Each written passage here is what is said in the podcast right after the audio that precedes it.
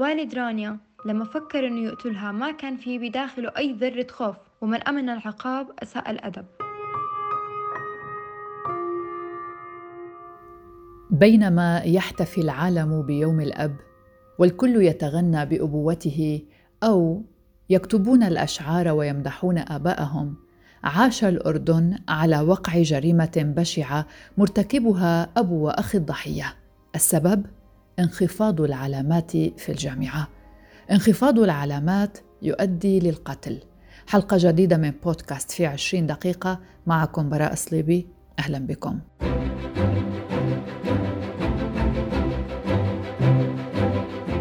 عاش الأردن إذا على وقع جريمة بشعة هزت الرأي العام وفجرت غضبا عارما حين لفظت فتاة جامعية أنفاسها الأخيرة بعدما انهال عليها والدها وشقيقها بالضرب المبرح لانخفاض علاماتها. سنستمع بداية إلى قصة رانيا الضحية من زميلتها الطالبة الجامعية نور هاشمي الشافعي. أنا الطالبة نور هاشم الشافعي من جامعة البتراء في تخصص الصيدلة بداية حابة أترحم على زميلتي رانيا العبادي الله يرحمها ويجعل مأواها الجنة. إحنا المجتمع الأردني مرينا بقضية إنسانية مؤلمة وحزينة جدا. أوجعت قلوبنا من صغيرنا إلى كبيرنا. للأسف اللي صار يفوق كل معايير الوحشية والعنف. ووالد رانيا هو شخص معدوم من الإنسانية والرحمة. رانيا هي فتاة شابة مجتهدة جامعية ومثقفة. وكانت ككثير من البنات الذين تعرضوا للعنف في مجتمعنا الأردني بشكل مستمر واللي للأسف كانت نهايتهم شنيعة جدا. والد رانيا لما فكر أنه يقتلها ما كان في بداخله أي ذرة خوف وذلك بسبب عدم وجود قانون يطبق الإعدام في الأردن ومن أمن العقاب أساء الأدب.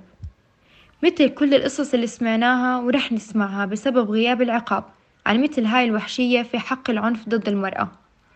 بتمنى الموضوع يصير أكبر من هاشتاجات على مواقع التواصل الاجتماعي. الموضوع بيحتاج خطوة حقيقية على أرض الواقع. تمنع كل شخص مريض يطبق ما في رأسه على أي أنثى. حزن رانيا هو حزننا ووجعها هو وجعنا وحقها هو حقنا. إحنا كمجتمع أردني منطالب بالإعدام لوالد رانيا. أجهزة الأمن في العاصمة عمان ألقت القبض على الأب واتهمته بقتل ابنته رانيا العبادي. بحسب موقع رؤيا الإخباري الأردني فإن مدعي عام الجنايات الكبرى موفق عبيدات وجه تهمة القتل المقترن مع التعذيب للأب مقررا توقيفه على ذمة القضية 15 يوما قابلا للتجديد. وقال مصدر مقرب من التحقيقات للموقع إن الضحية كانت فتاة جامعية في السنة الدراسية الأولى وتدرس في الجامعة على حساب منحة دراسية. وفي يوم الجريمة كان والدها قد عرف أن ابنته حصلت على معدل علامات متدنٍ قد تخسر تلك المنحة. أضاف المصدر أن الأب الجاني أحضر سلكا كهربائيا عندما كان مع ابنته وبدأ بضربها بالسلك قرابة الساعة دون توقف حتى لفظت أنفاسها. وقد اعترف أمام المدعي العام بأنه ضرب ابنته لكنه لم يكن لديه النية في قتلها. قال الأب إنه حاول إسعافها عندما فقدت وعيها وسقطت ارضا وهو ما نفاه الجيران الذين حاولوا إنقاذها بعدما سمعوا صراخها في حين منعهم والدها من التدخل. وأكدوا أن الفتاة دخلت المستشفى بعد أربع ساعات من ضربها وكانت في حالة حرجة نتيجة تعرضها لكدمات كثيرة في مختلف أنحاء جسدها وتأخر نقلها إلى المستشفى. وجاء في تقرير الطب الشرعي أن الكدمات غطت 50% من جسد الضحية. وأن الجثة لا يوجد عليها أي آثار غير الضرب المفضي للموت. وعلل مدير المركز الوطني للطب الشرعي سبب الوفاة بنزيف داخلي تحت الجلد. صحيفة الغد الأردنية قالت إن مدعي عام الجنايات الكبرى وجه تهمة القتل القصد للمتهم وأفادت مصادر مطلعة للصحيفة بأن نزاعا دب بين المتهم والضحية بسبب دراستها في الجامعة فاستشاط غضبا وضربها ثم خنقها بيده حتى فارقت الحياة ثم أبلغ الشرطة ليجري إيقافه. تصدر وسم رانيا العبادي مواقع التواصل الاجتماعي في الأردن حيث أعرب العديد عن دهشتهم لقيام أب بقتل ابنته بهذه الطريقة لمجرد تدني درجاتها الدراسية. الناشط الأردني عمر زوربا كتب على صفحته على فيسبوك وقال إن المشكلة الحقيقية هي أننا نسأل لماذا قتلت. أما سلمى النمس أمين عام اللجنة الوطنية الأردنية لشؤون المرأة كتبت من قتل العبادي هو مجتمع ومنظومة تؤمن بمفهوم الضرب لتأديب الأبناء.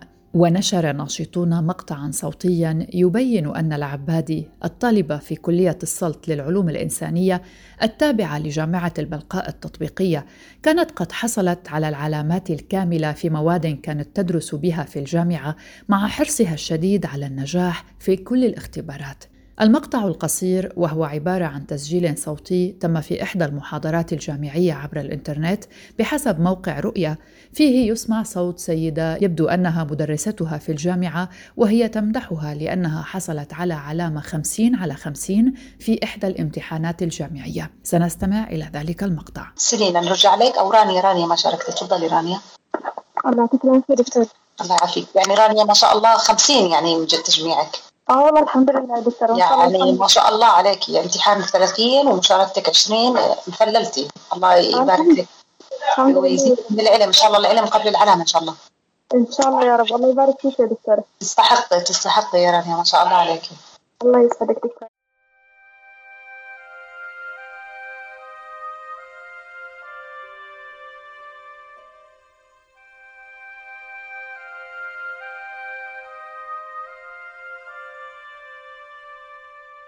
وكتبت ناشطة نشرت المقطع ويبدو أنها كانت على صلة بالقتيلة.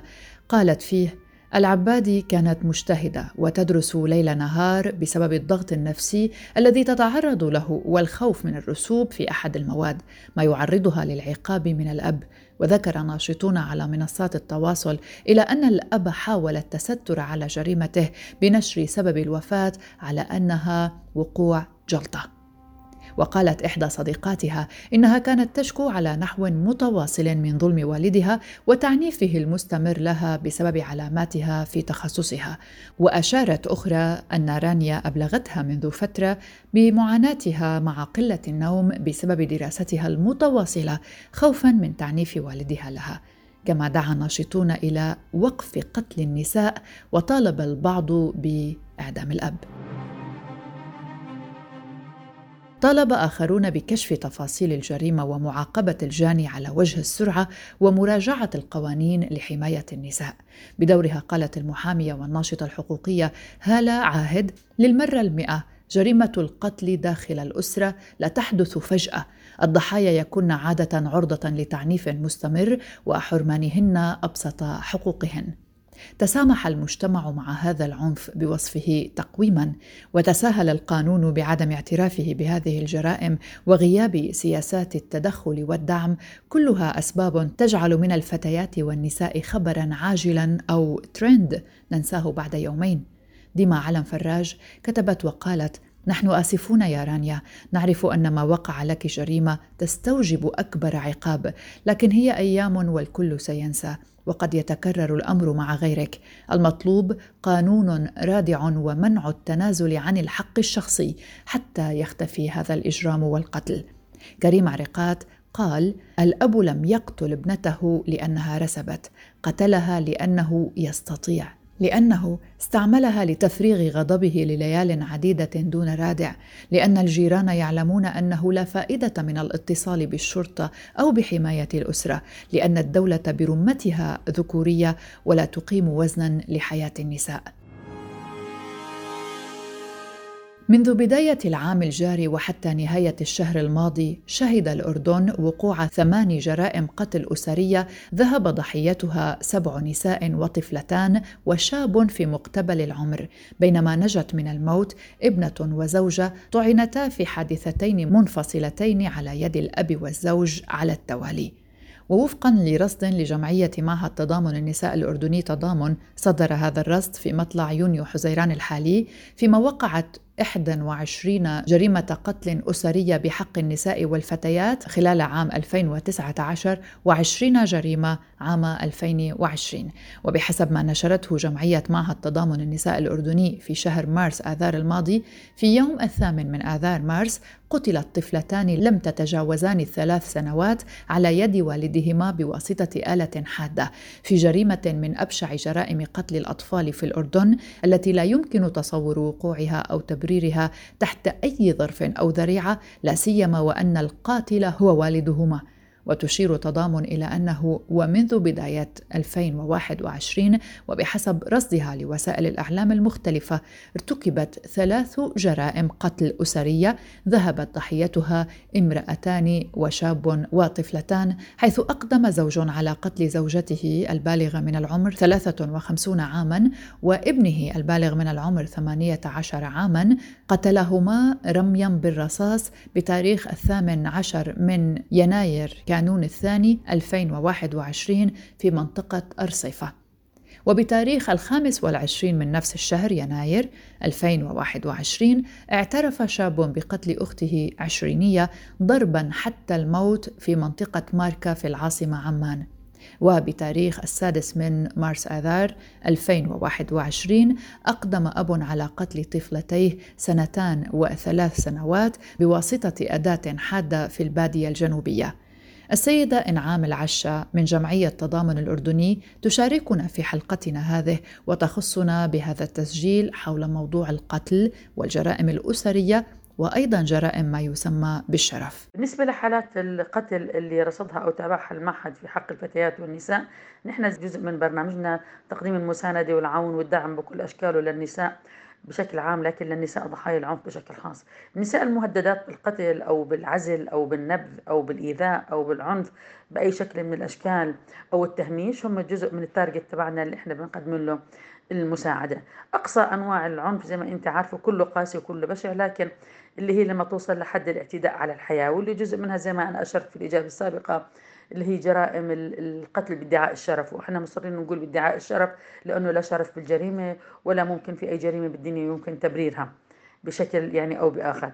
فنحن بنرصد هاي القضايا. عندنا بعام ال 2000 تقريبا أنا بعتقد يعني راوند 20 آه، جريمة قتل أسري آه، تراوحت ما بين نساء كبيرات السن وما بين أمهات وما بين فتيات وما بين آه، يافعات وبالتالي وطالبات.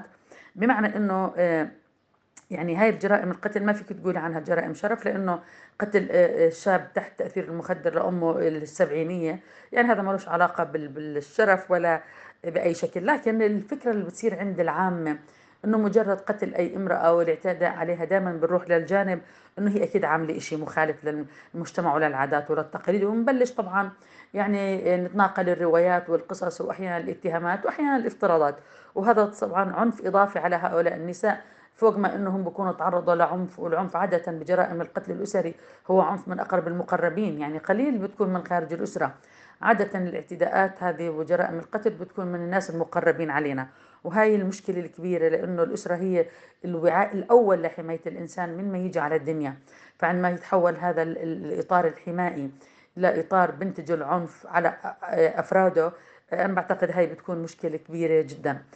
تحتاج التدخل. لذلك عندنا في الأردن حاولنا من خلال منظوماتنا التشريعية زي آه، نحاول نحد من هاي المسلكيات والجرائم أو أشكال العنف.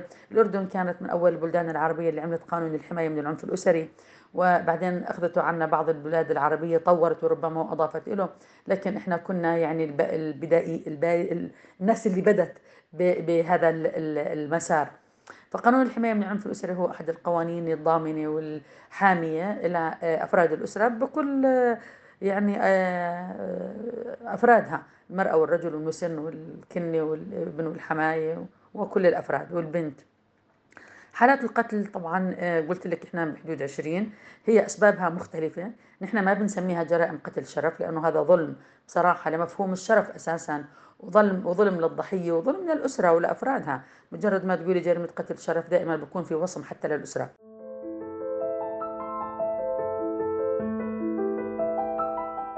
أظهر مسح السكان والصحة الأسرية بين 2017 و 2018 تعرض 81% من الأطفال في الأردن والذين أعمارهم ما بين سنة إلى 14 سنة إلى أسلوب عنيف للتهذيب خلال الشهر السابق على المسح.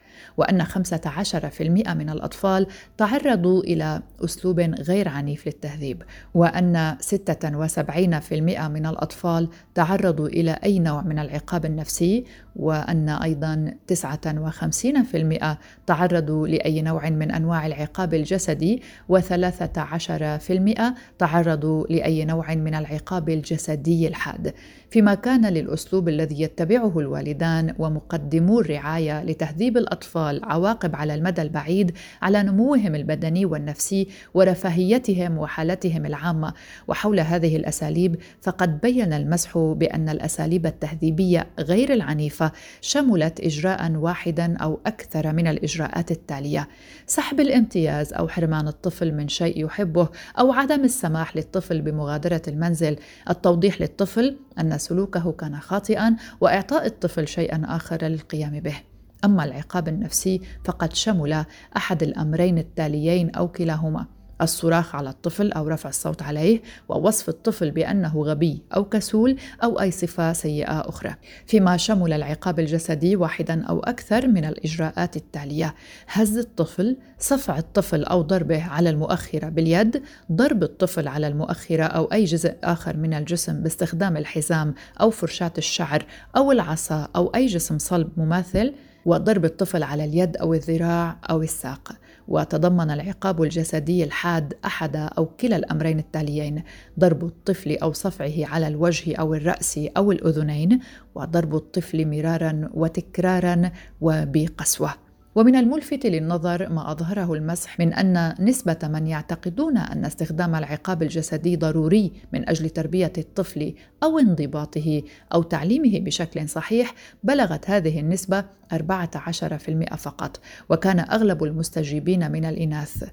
4969 أنثى مقابل 434 ذكر. وتضيف تضامن على أن هذه النتيجة تؤكد بأن العقاب الجسدي للأطفال بما فيه الحاد يرتكب معظمه من الذكور وتميل الإناث إلى استخدام الأساليب غير العنيفة في التهذيب. وتضيف تضامن أيضا بأن الآثار الصحية المباشرة المحتملة للعنف ضد الأطفال تتمثل في الإصابات كإصابة الرأس والكسور والحروق والإصابات الداخلية وفي المشاكل النفسية كالانتحار والاعتداءات والاكتئاب والقلق والاضطرابات اللاحقة للصدمة. وفي السلوكيات الخطيرة كتعاطي الكحول والتدخين والخمول البدني والسمنة. وفي الأمراض السارية كالأمراض المنقولة جنسيا. وفي الأمور المتعلقة بصحة الأم والطفل كمضاعفات الحمل والوفاة بما فيها موت الجنين. وتطالب تضامن بإلغاء المادة 62 عقوبات والتي تجيز أنواع التأديب التي يوقعها الوالدان بأولادهم على نحو لا يسبب إيذاء أو ضررا لهم ووفق ما يبيحه العرف العام علما بأن المادة 62 عقوبات لا تأخذ بعين الاعتبار الأضرار النفسية التي يسببها الوالدان لأولادهم وهي أشد إيلاما وأكثر قسوة من العقاب البدني.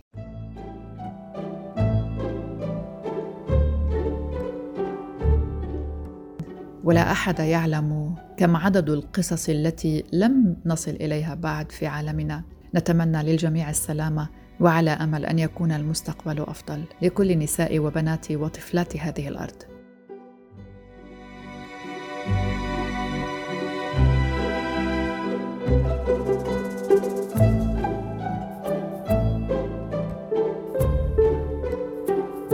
هذه كانت حلقة من بودكاست في عشرين دقيقة. شاركتني في الإعداد الزميلة والصديقة الصحفية يالا فهد. كنت معكم براء صليبي شكرا لكم لحسن المتابعة. إلى اللقاء.